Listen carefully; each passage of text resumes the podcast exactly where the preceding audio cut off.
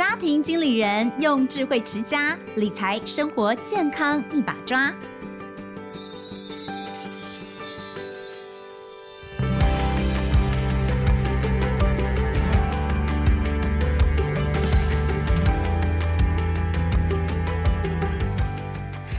好，欢迎收听亲子天下家庭经理人，我是主持人萧彤雯。呃，开学到现在，我相信你们家小孩的整个学习的状况，或者是生活作息的状况，应该还是让你非常的头痛。暑假放完之后，那个心好难收回来。开学之后，那个字哦歪歪扭扭的，像我的儿子啊，现在升小二，可是感觉上呢，哎，一切的学习状态似乎退化成这个刚上小一前的幼稚园状态。很多爸妈可能都有这样的困扰，尤其是呃，在这个呃这个时候，你会特别感受到，就是叫孩子做什么事情，他都是拖拖拉拉。或许有些爸爸妈妈说，他一直都是，其实跟暑假没有关系。那如果是这样，你更要听这一集，因为今天呢，我们就要。邀请到上次跟我们在节目当中聊睡眠获得听众广大回响，大家都觉得好棒好棒，我自己也觉得一定要再请他来到现场的，就是上回来跟我们谈有关睡眠和我们自己的记忆以及各方面的身心影响呃，专业的心理师，专业的心理博士，让我们来欢迎蔡宇哲蔡老师。老师好。彤雯好，各位听众朋友大家好，我是宇哲。好，哇塞心理学是蔡宇哲老师所创办的 podcast， 现在有好多好多人呢，其实每天都在呃这个 podcast 上面去找自己需要的东西，不管是呃自我觉察、自我成长跟关系，这其实都是对我们来说非常非常棒的一些内容。那老师另外呢呃还有一个 podcast 是在讲专门讲睡眠的哈，上次我们有推荐给大家，不知道大家有没有听，但是今天我们要请老师再来解救一下爸爸妈妈们，就是要来讲讲自律跟拖延这个议题。好像来讲，你家小孩也有拖延症吗？哦，呃，老师，你有两个小朋友哎，多大？各自多大？我大的要升小二而已，那小的呢，嗯、现在才大概快三岁，这个很小。你是大的，大的升小二，就是我家小的的那个年龄，然后小的才三岁。对，哇，那应该还没有拖延症的问题吧？他们还不算拖延症，可是我觉得每个孩子都一样、嗯、你叫他做他喜欢的事情，他很快他都不会拖就就 对, 对那只要他不喜欢、嗯哦、比如说哎，那个玩具收一收啊，哎，要刷牙哎、嗯，不要哎，说真的啦，我觉得我们家拖延症啊，最严重的是我老公每次跟他说哎，老公你去洗个碗啊，好，然后呢半小时之后碗还在那里，然后老公还在沙发上，哎，老公你再去洗个碗，你要去记得去洗碗，好，然后又半个小时过去哦，呃，然后我老公的说法都会是那碗就在那里又不会跑掉，我什么时候去洗有什么关系呢、哦、听起来好像也蛮有道理，可是呢如果是他叫小孩去做一件事情，小孩子这样他就会他 就, 他就发飙、哦、所以拖延症好像是，这不能说是小孩的问题或大人问题，这是人类共通的问题吗？每一个人都会有，而且是这个拖延症的问题。其实你知道吗？随着我们的科技越来越进展，嗯、拖延症会越严重。哎，为什么？你想想看，我们以前看卡通只有晚上六点钟才有的看，哎，对。可是现在看卡通，你任何时刻、任何地点，你有办法打开串流，你就看得到。对。换句话说，科技的进步让我们的诱惑变多了。对，那拖延就是你要做的这件事情你没有那么想做嘛，你没有那么开心嘛，甚至是你要做的事情其实有一点点痛苦，嗯，好、哦，所以呢你想想看，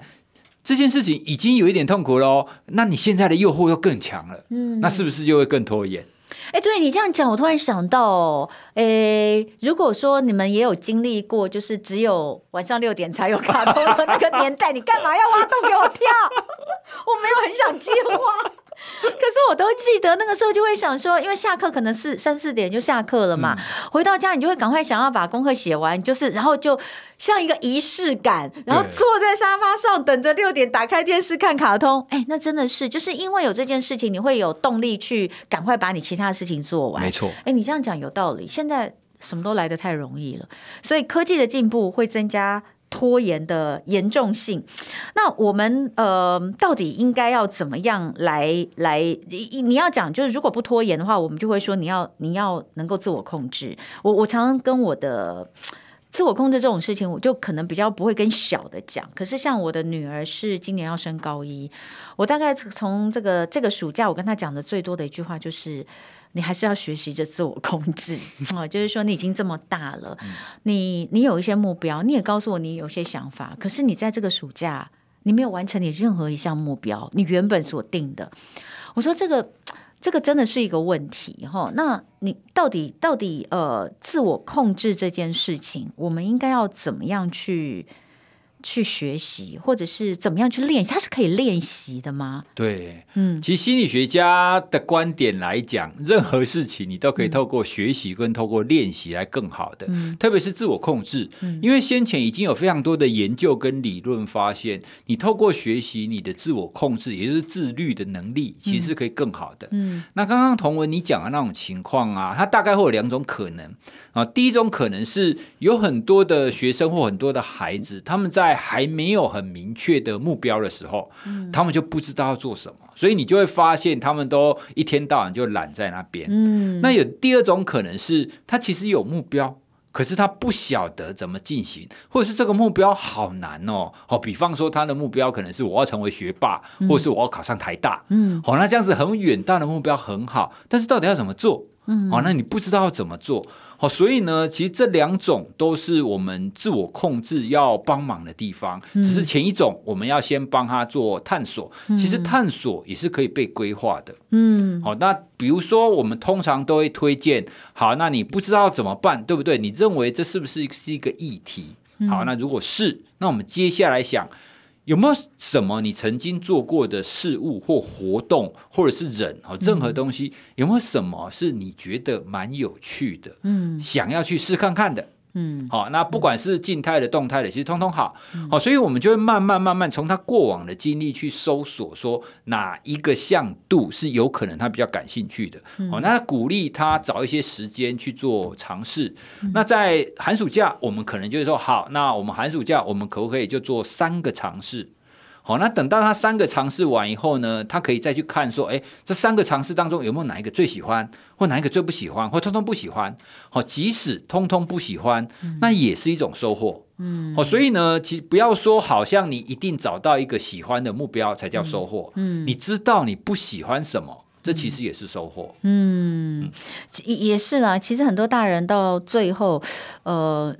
可能到了四十岁你都不晓得你到底想要什么或者喜欢什么，但是我们至少可以知道是我不喜欢什么，所以这个也是一个类似像删去法的。但是我们刚刚讲到所谓的自我控制、哦呃、自制自律这件事情在孩子的身上是确实比在成人身上困难吗？对，它困难很多、嗯、那最经典的棉花糖实验、嗯哦、那他就找了三四岁的小孩，然后在他面前放了一颗棉花糖、嗯、然后跟他说哎，这颗这里有一颗棉花糖哦、嗯、那叔叔现在出去一下、嗯、那叔叔十五分钟就回来、嗯、如果十五分钟回来你这颗棉花糖没有吃掉的话、嗯、叔叔会再给你一颗哦哦、所以你想嘛，他只要忍十五分钟他就可以变成两颗，对，所以大部分人就说哎，很好啊，我们现在会想当然忍啊、嗯、可是很多三岁的小孩做不到，他一出去立刻吃掉、嗯、对，所以他就没有办法控制当下的这个愉悦的诱惑，即使他知道十五分钟以后有第二颗比较好嘛，但是他控制不了，大约要等到慢慢五岁到七岁他就有办法去克制、嗯哦、所以这种自我控制的能力会随着我们的大脑前额叶、啊、发展的越来越好，它才会越来越成熟、嗯嗯、那青春期国高中生其实大家都知道国高中生是前额叶一团混乱的情况对啊对，所以他也很容易会出现他的自我控制的能力有时候好有时候不好，对，就看他线有没有接上啊、哦、那当然还有很多其他的因素、哦、包含他睡眠的因素啊、压力的因素等等的、哦、所以国高中生的时期这种有没有办法展现自律，它真的会有很多内外在因素的影响、嗯、所以我们通常都会跟家长或老师，你会需要细部的去检视、哦、包含他的生活作息啊、课业压力啊、人际互动啊、嗯、等等的，因为这些都会有关系。嗯，哎，那如果说比如说呃，其实其实家长会觉得在自我控制跟自律上面最让他们伤脑筋的事情大概不外乎就是生活作息啊，生活作息可能都还可以忍受，可是呃，或者是可以靠爸爸妈妈呃，就是叫他起来，就是盯着。但有一个，这我们有时候盯也盯不来的，就是学习，嗯，就是我说的是课业上的学习这件事情。比如说呢，总是这个功课常常没交哦，常常写不完，然后总是丢东忘西哦，然后呢，自己好像也没有办法呃去设定自己在学习上面的进度等等的这些呃。这些就是自律之后，就是没有自律，然后呢，而且事实上这个事情当越来越繁杂的时候，你变成已经是要一个管理了，而不是只有对于某一个冲动的自我控制，而是它要变成到管里面。所谓的冲动自我控制，比如说、呃、你当然要讲说你不可以一直玩手机、哦、那 你, 你要去规划 你, 你, 要去你不可以一直玩手机，因为你还有功课没有做、哦、所以这个东西是自我控制，控制不要一直玩手机，或是玩到什么时候就应该停止，这叫自我控制。可是当你扩大到你应该要好好的看一下，哎，你这次月考的部分你要怎么样去去去去做一些规划，它就会变成是一个比较庞大的自我管理，从这里到那里都更难了。所以像这个东西到底呃，我我们常说你你这个人很没执行力，你的执行力很差，这其实都是环环相扣的。我我们在旁边，我们到底应该怎么去看孩子到底是哪一个部分出问题，然后又怎么样可以去协助他在这个部分呃能够慢慢的改善。是，其实同文你刚刚的描述非常的精确、嗯、因为确实你很难说他一定是不认真，或者是他一定不好好读书、嗯、因为有太多环环相扣的问题、嗯、那如果你的如果假设听众朋友的孩子还小的话、嗯、我们会非常的推荐你从小的时候你就要让他分清楚什么是你想做跟什么是你该做的、嗯、好像比方说我们家小一的女儿，我们都会跟她说你要先做你该做的事，做完你才能做你想做的事、哦、所以他就非常的习惯，他一定要写完功课他才会开始看卡通、嗯、就跟我们小时候一样、嗯、好，那可是现在就很多家长他的孩子都已经青少年啦、嗯、就一团一团混乱啦、嗯、怎么办？那我们通常会建议你必须要抽的更高一点的层次来看待这件事。什么意思呢？比方说我们都很在意他的学习成绩、嗯、比方说我们都很在意他拖延作业，可是你单纯从写作业这一点去盯是没有效的。所以呢，我们会建议你要先培养他所谓的阅读习惯、嗯、或者是更精确的讲，培养他坐在书桌上阅读的时间、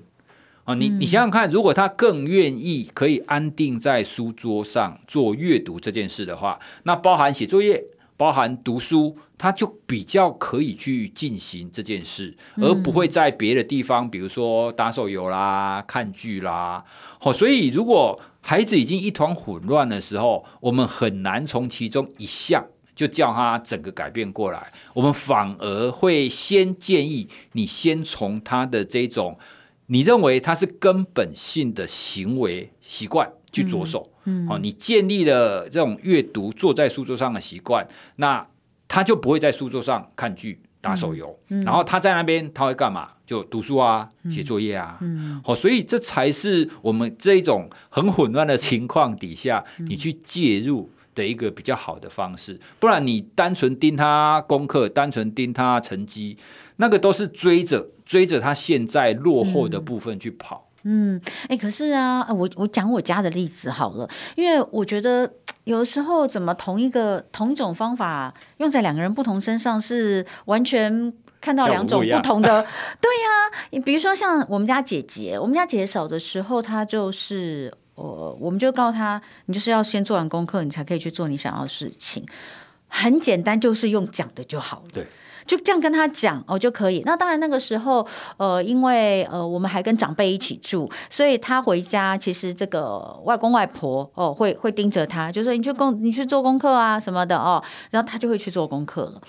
那等到这个小，所以我我们家姐姐哦，就是当然成绩不是说有多好，但是她从来没有让我接到过老师的电话，就是哦，你们家这个小朋友该教的东西没有教，对，没有，从来从小到大没有没有过功课没有教的，不，这成绩不一定考得好，可是至少这件事情我觉得很好，就是你都有做到你该做的事情。可是小的这一个哈、哦，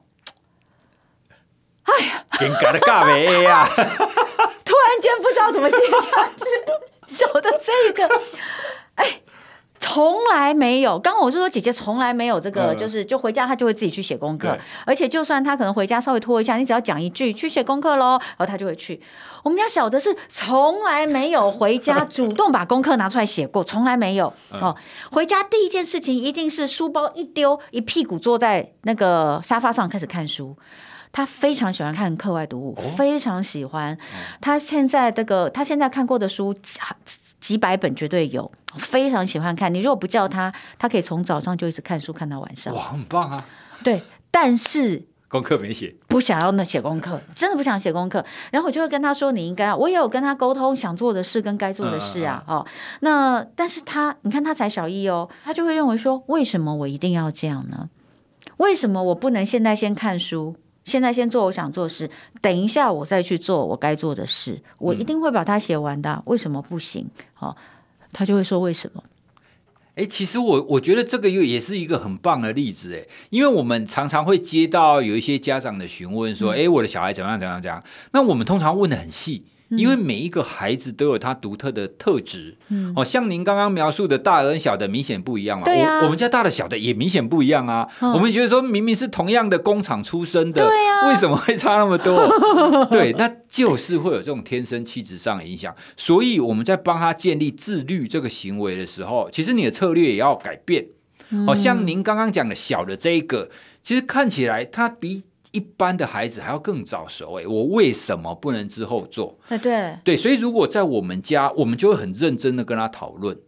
那如果很认真的跟他讨论说，好，那如果你说你先看完这种课外书再去做，好，那你觉得你大概几点可以做完？嗯，好，那跟他讨论完，我们就会找到一个两双方都可以接受的时间点、嗯、就让他去试看看说，好，那他真的可以在这个时间点做完、嗯嗯嗯、我们就说，好，那你以后写功课的时间你就摆在这个时间、嗯哦、所以我们所说的先做该做的事再做想做的事，这个大部分的原则、嗯、可是有的时候你会遇到像您小女儿那么爱看书的、嗯、我觉得看 爱, 爱看书不是坏事、嗯哦、所以我们就可以通融这个大原则、嗯、然后跟她讨论一个固定的一个模式、嗯哦、那他当然讨论出来也会有一种 也, 也会有一些状况啦，比方说他以为他写得完，可是实际上写不完。对啊，对，所以如果又进到这种情况，或者是就是前面因为回来的时候还没那么累、嗯、然后后面就有点累了，开始打哈欠了，然后他去写功课的时候就会开始哈欠连天。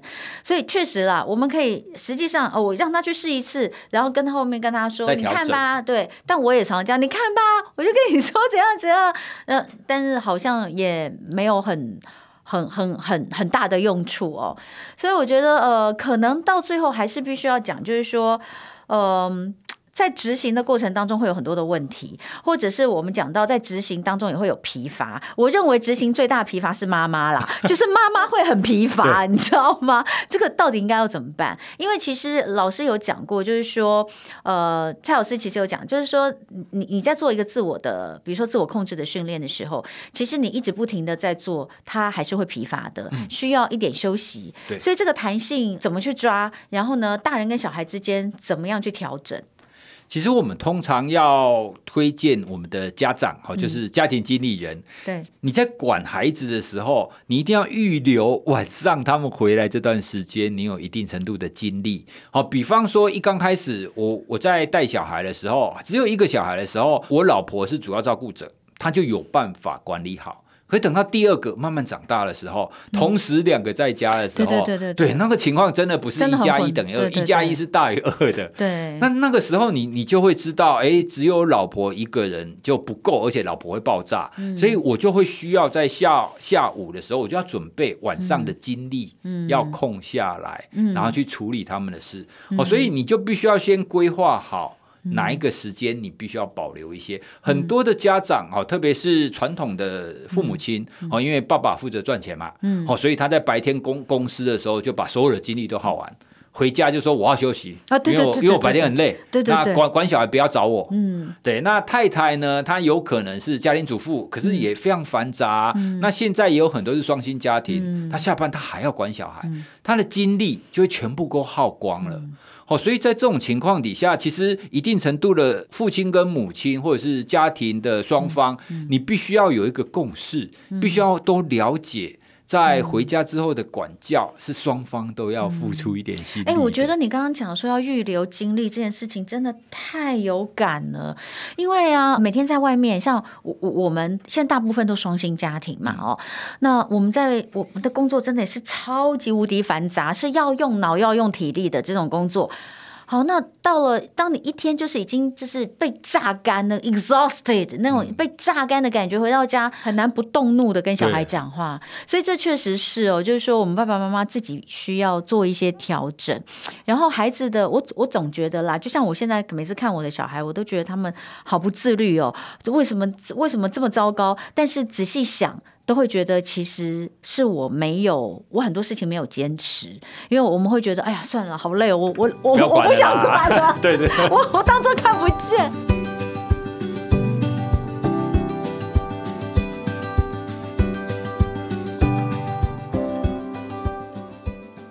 可是这个真的是会越来越糟的、哦嗯、就是说一个习惯的养成，过去我们曾经听过说二十一天持续二十一天你就可以有个习惯养成，我不知道是不是真的啦，因为我没有试过一个二十一，你有没有试过什么二十一天的事情？我自己的话大概要两个月，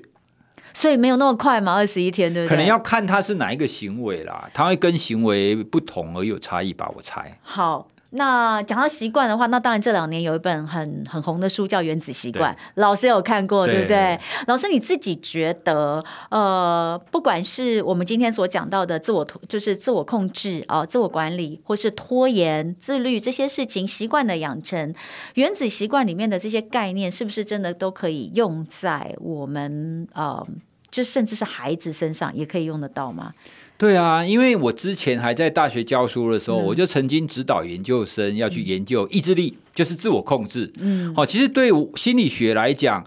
不管是你要建立一个好习惯、嗯、或者是你要改善拖延的问题、嗯、或者是你要拿掉一个坏习惯、嗯、这些都是属于自律的范围当中、嗯、所以它心理学核心的概念是一样的、嗯哦、所以我常常会看原子习惯啊，或者是很多新的这种要怎么建立好行为，怎么改变这种书。之前不是还有恒毅力吗？对，恒毅力那对 我, 我都会想说哦，对，他提出来一个很有创意的解说的方法，对，但但他背后的心理学的原理都一样，是，所以所谓的应用是指你有没有一个比较好的方式去把理论展开来、嗯哦、就像我们在学校教书一样嘛，嗯、同样的理论、嗯欸、可是会表达的老师、嗯、他就可以讲得很好啊、嗯嗯哦、那同样的主持人，可能有一些人他就可以很快的把节目主持得很好、嗯、但是有一些人就结结巴巴的，对不对、嗯嗯哦、所以 这, 这, 这个就是我们在看这一些理论、嗯、我觉得很有趣的地方。那原子习惯它确实它用很巧妙的方法，而且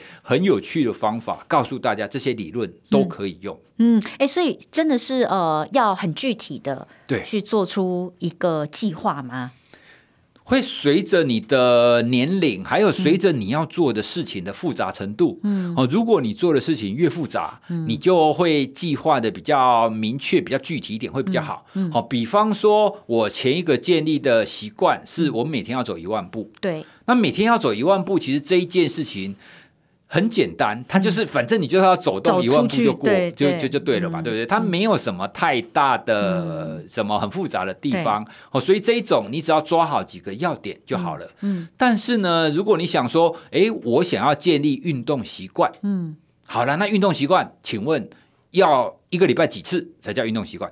那你一次要做多久才叫有运动、嗯嗯、那你要做什么运动才叫是运动、哦、对, 对不对？所以它就有很多细致的地方需要讨论嘛、嗯嗯哦、所以像这一种你就会需要比较具体而明确的一些规划、嗯、并且最好就是你把它记录下来、嗯、那, 那这样子你在执行的时候你才有依据可以做一些改善嘛、嗯哦、所以呢，就是刚刚我们稍微谈到的、嗯，根据你要建立的习惯的不一样、嗯哦、你就会知道说哪一些你要做规划多一点、嗯、那哪一些你可能只要大概知道就好了、嗯欸、所以刚刚其实举的这个运动的例子哦，基本上呢我觉得呢、呃、是要给现在正在听节目的妈妈们的，因为通常这种呃运动不想运动，一直想说我要去运动我要运动，但是到最后都没有付诸实现的呃，爸爸妈妈都蛮多的，小孩子叫他动他马上就去动，反而是小朋友，对小朋友来说有一些读书的习惯的建立其实是比较难的、嗯、呃，像是我常叫我女儿做读书计划，然后呢我先生就会嗤之以鼻，我先生就会说做什么计划他说你花了，他说你叫他花两个小时做一个读书计划，最后他到底到底有没有这个计划，有没有有他做出了这个花了这两个小时做出来之后，他有去照着他实施吗？好，这件事情我们在今年的暑假前呢，我叫我女儿去做了一下，哎，你暑假这时间你可以做一个简单的计划，比如说你想要学吉他的啦，或是你想要你想要干嘛的，或是你想要把你之前呃上个学期你有一段时间状况不是很好，你觉得那个地方的这个学习你想要再把它补上的、啊、我觉得你都可以把它这样写下来。然后呢，他就在他的暑假的第一天花了一点时间做这个计划。那那时候爸爸就嗤之以鼻，说我我又在做一个浪费时间的事情。那我就我就跟爸爸说不会，我觉得做计划这件事情很重要。好了，暑假过完了，别没有过完，才过一半而已哦。我就问我女儿说，请问你有照着你的那个计划吗？然后她就不讲话。我说有实现任何一项吗？她说没有。我说有做吗？有照着那个计划表，因为她会有那个嘛，一天几点要做什么几点。嗯嗯嗯，她说没有。我就说哎，我说你为什么就是要让你爸说中呢？说中我也觉得很没面子。到底要不要叫小孩做计划嘛？如果就学习理论的观点的话，应该要、啊、其实计划是要的，对、啊、但是呢，其实计划还有很细致的地方哦。比方说，好，那他做完了这个计划，他是不是有充足的休息？哦，因为你可以想象，孩子在寒暑假的时候，其实他预设现在是他放松休息的时间，对。所以如果你把他一天填得太满，或者是他觉得自己好像可以跟学校一样填得很满，那实际上等他做的时候，他就会发现他做不到。哦、所以很多人在计划的时候，一刚开始他的理想都会很好、嗯、他都会觉得说嗯，我要这样这样这样这样，我要一二三四我都要做到、嗯哦、所以计划的太满，它就会是第一个因素、嗯、那还有第二个因素呢，不管你是计划的太满或者是你计划的太高，如果你达不到呢、哦、因为很多人会把计划有没有达成变成是一百分跟零分、嗯哦、就是啊，我本来我要跑步三十分钟，可是我只跑了二十分钟啊，我就是不是那块料啦，所以我就是没有办法成功。好、嗯嗯哦，所以呢，我们在做这种规划、在训练自律的时候，嗯嗯、我们会跟他说：好，那一刚开始做不到，那接下来你的调整计划是什么？哦，哦你你不要觉得说 你, 你就不要放弃了，对，不能说就这样。哎呀，我就是办不到。呃、就是我第一天第二天都没做到算了，这份计划表整个就是废弃了，丢到垃圾桶，当做没这回事。没错，其实是可以调整就好，对不对？对，因为大部分人其实一刚开始规划的时候都会过度乐观。哎、欸，我也觉得、欸、就是都填得超满。 对, 对啊就、欸、这样超好超好。 对, 对，那你实际做了以后发现、哦欸、其实做不到，好吧，那我们放松一点、欸哦、我们最重要的是什么、这个、学到了。所以其实透过这样的历程、嗯、他会知道什么事情他做得到、嗯、什么事情他做不到，那什么事情他在意，什么事情他觉得、嗯、啊放在一边没关系、嗯哦、所以透过计划其实最重要的是让他知道、嗯哦、他属于哪一类的行为、嗯、他喜欢哪一类的行为、嗯、这个才是最重要的。嗯，所以这个这个我觉得真的蛮好的，因为呃两个完全不同的，两个不同不太一样的观点。呃，我刚刚所讲的就是先做了计划，结果发现无法实施，或是根本没有办法执行，或是实在太累了。通常太累的时候，你就会觉得算了，我放弃。那但是呢，呃，于是老师跟我们说的意思就是，没关系，我们可以做调整就好。哦，我们把它放松放松。那呃，比如说我刚刚所讲到的原子习惯，它这个里面其实大意大概就是说你，你你要做一件事情，可是你可以先从一个很小的地方开始啊、呃，比如说你说我要运动，好、哦，那你从来都不运动的，我要运动。那没有关系，就是呃，可是你很喜欢，你很爱漂亮哦。这个是宋怡慧老师举的例子。上次我们在聊这本书，他举一个例子，他说，那可是我很喜欢穿的漂亮，所以我就去买了一套很漂亮的运动服，然后呢就摆在那边啊、哦，我就看着它，我就觉得不错了，我我有一个运动服，然后呢，我就再来，我就告诉我自己。我要把这个运动服穿上。可是我还是不想运动，怎么办？没关系，我先穿上这个运动服去倒垃圾。他说我就有几天我就是都穿着运动服去倒垃圾，那我就至少有把它给穿出去。然后再来我就会觉得，哎，我既然都已经穿着这个运动服出去了，那我不如就去走一走好了，然后就开始走一走。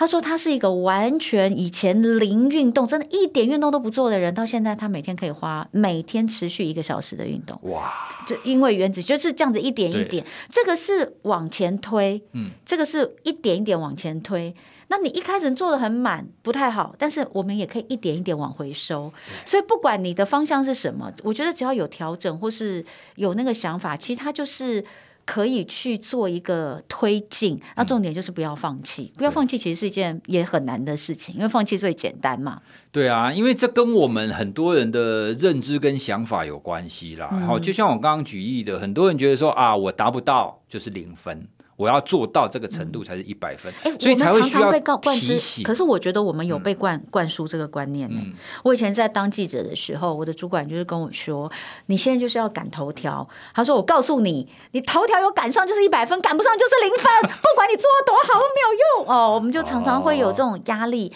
但其实人生不是非黑即白，绝对不是只有零分跟一百分的差别，所以我们可以试着是做一些调整，这个东西很好。所以你觉得如果我们有这样的想法跟概念，在呃一些自律习惯的培养上，其实也是可以慢慢的来做的，是不是？对啊，因为这个又牵涉到在谈自律很重要的一个，我们说它是成长型思维。哦、所谓的成长型思维，简单的讲，如果你遇到挫折了，你失败了、嗯、你是不是可以很快的站起来、嗯哦、如果 你, 你想的是好，我今天这个目标失败了，那那一些固定型思维就比较不好的人，他们可能就啊，对啦，我就是不是这一块料。可是成长型思维的人，他会想说，哎，我为什么失败？嗯，有没有什么可以调整，让我下一次可以成功的地方？嗯，哎、嗯嗯，所以你做一个计划的调整，好、嗯哦，那你就必须要拥有这样子的一个想法跟这样子的心态。好、嗯嗯哦，那我们也可以趁这个机会去知道自己，或是知道孩子，嗯，好、嗯哦，他是哪一种心态。好、哦，那如果它是属于我们刚刚讲的那种非黑即白一百分跟零分的心态、嗯嗯、你就要注意，你会需要开始去跟他调整、嗯、跟去跟他讨论说人生不是这个样子的、嗯、还有很多还有很多部分是我们可以去尝试可以去改变的、嗯、那特别是越小的小孩、嗯哦、我们就可以介入去跟他讨论说，哎，那我们换一个方式来试看看可不可以、嗯嗯哦、像我跟我的小孩在拼图的时候，其实很小的孩子他拼图拼不上去、嗯、他很容易就没送就直接丢掉，对对对对，那你就要实际示范给他看、嗯嗯，然后让他知道这个其实是做得到的、嗯哦、那接下来我会牵着他的手、嗯哦、就让他知道其实他的手是有办法把它拼上去的、嗯哦、就跟你刚刚谈到那个以慧老师的例子很像、嗯嗯嗯、他慢慢的可以知道，哦，原来不是这种我拼不上就绝对不行、嗯嗯、你改一下，你转个方向、嗯、他是可以拼上去的、嗯哦、你要让他先有这样子的概念、嗯、那你觉得孩子啊，以孩子在做这个培养一个习惯来说，我们是不是就是这样子循序渐进，给他一点小的目标，就是这个目标不要太大，对，但是是要有阶段性的让他往这个方向，像温水煮青蛙的方式去煮他然后去呃去让他有这样的概念，这样是不是更好的？这其实可以从两个层面来谈、嗯、有其中一种层面是，如果你跟孩子 两, 两个你们两个讨论、嗯哦、有一个远大的目标、哦、比方说我想要考第一名或是考试一百分、嗯哦、那这种两个共同同意的目标、嗯、那接下来我们就来看考一百分这个目标底下、嗯、我们可以怎么把它切得更细一点、嗯哦、这是一种方式。对，那另外一种方式呢，比较像是诶你孩子还小、嗯哦、你没有办法跟他讨论出什么东西、嗯、可是你循序渐进的帮他建立一些好的阅读习惯、嗯哦、比方说你就偷偷的把他最喜欢的书然后直接放在书上啊、嗯、买了新书就直接放在他的书桌上啊、嗯嗯、他就很容易在书桌那个地方看到他喜欢的东西嘛、嗯、对不对、嗯哦、那这个是另外一个层面去看、嗯哦、所以还是回到我们刚刚有提到原子习惯这个概念、嗯、那在心理学我们会说，你要把你的目标切得细一点，越细越好、嗯嗯哦、那除了让他可以执行以外，还有一个重点哦，就是你让他有那一种哎，我做到了这样子的一个回馈、嗯哦、你如果一下子目标定在一百分、嗯、很难啊、嗯、他读书读多久你才有办法达到那个地步、嗯、可是如果你把它切细一点、啊、比方说我每天读书十五分钟，那这个他比较做得到嘛、嗯、对不对、哦、那这样子他做到说哎，对我是可以静下来读书的，或者是父母亲你看到了你知道他做到了， 你, 你可以鼓励他、哦、用实质上的鼓励或者是言语上的鼓励，他对他而言都是一种正向的回馈、哦、所以你从小目标达到了你就给他回馈，然后接下来在下一个小目标又达到就给他回馈、哦，其实说回来啦，跟我们在马戏团里面训练狮子跳火圈、嗯、其实类似的啦、嗯嗯、狮子不可能一下子就跳过去很高的火圈嘛、嗯哦、你会需要先不要点火、嗯、然后放在地上让它走过去、嗯、对，所以要从小目标来开始。OK， 好，所以我们今天聊了很多。这个我跟你讲，这个题目真的太大了，嗯、这个题目绝对不是三十分钟可以聊得完的。这个这个聊三十集都聊不完哦。那而且你知道老师跟你说的事情，跟你要去怎么实际上做，其实还是有一段很大的差距。差所以我们我只能说，就是我们就是不断的练习，然后呢，我们有机会可能就多听一下，哎，说不定你在这个听的各我们这个三十分钟当中，你就突然间听到一个点。你觉得这个点哎，对你来说应该是蛮有用的，我觉得那就是一个帮助哦。所以呃，今天呃，最后我们生活妙管家也要一样的，要请蔡宇哲老师来推荐我们在培养孩子，甚至是我们自己的呃自律、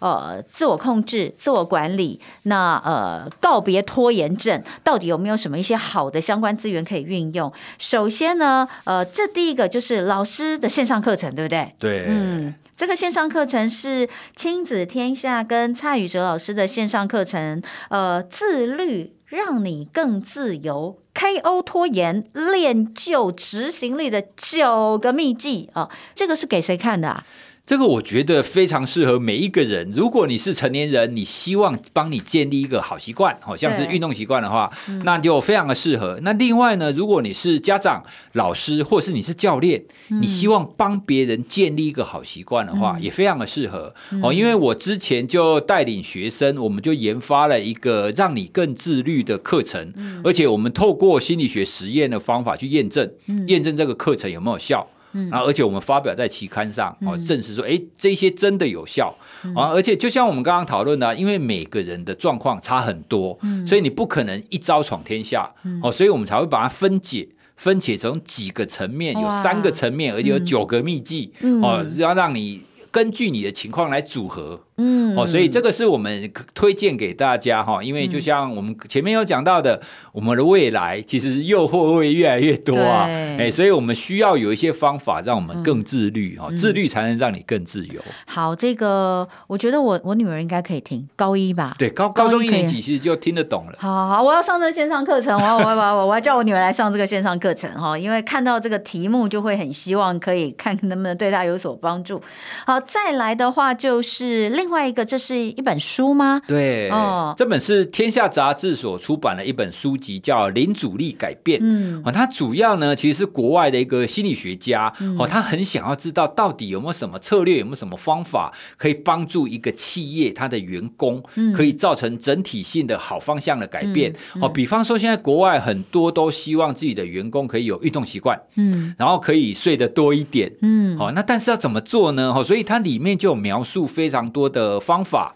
好，那这些方法呢，他都用那种很直白的生活上的例子来跟大家介绍、嗯哦、所以我从这本书里面也获得了很多的启发，我觉得、嗯、哇，这个实验实在是太有趣了，实在是太厉害了、嗯嗯哦、所以推荐大家可以阅读看看、欸、其实我觉得好多跟心理学相关，或是跟、呃、在实验室里面看到的一些一些实验都好有趣哦、嗯、就, 就是就是呃，我而且我觉得透过这些实验来跟大家分享这些观念，会让大家更有记忆点，所以我觉得很棒。所以这个是天下杂志出版老师推荐的《零阻力改变》，大家也可以来看看是不是里面呃有对大家有帮助的地方。那这些资讯哦，都在我们节目下方的资讯栏会有连接给大家，所以大家都可以来参考。那今天再次的非常感谢心理学博士，也是哇塞心理学创办人及总编辑的蔡宇哲老师来跟我们聊天，希望下次还有机会再跟老师聊更多。谢谢老师，谢谢童文，谢谢大家。好，也谢谢大家收听《家庭经理人》，我是童文。亲子天下 Podcast 周一到周六谈教育、聊生活，开启美好新关系。欢迎大家订阅收听 Apple Podcast 跟 Spotify， 要给我们五星赞一下。欢迎大家在许愿池给我们回馈。我们下次见喽，拜拜，拜拜。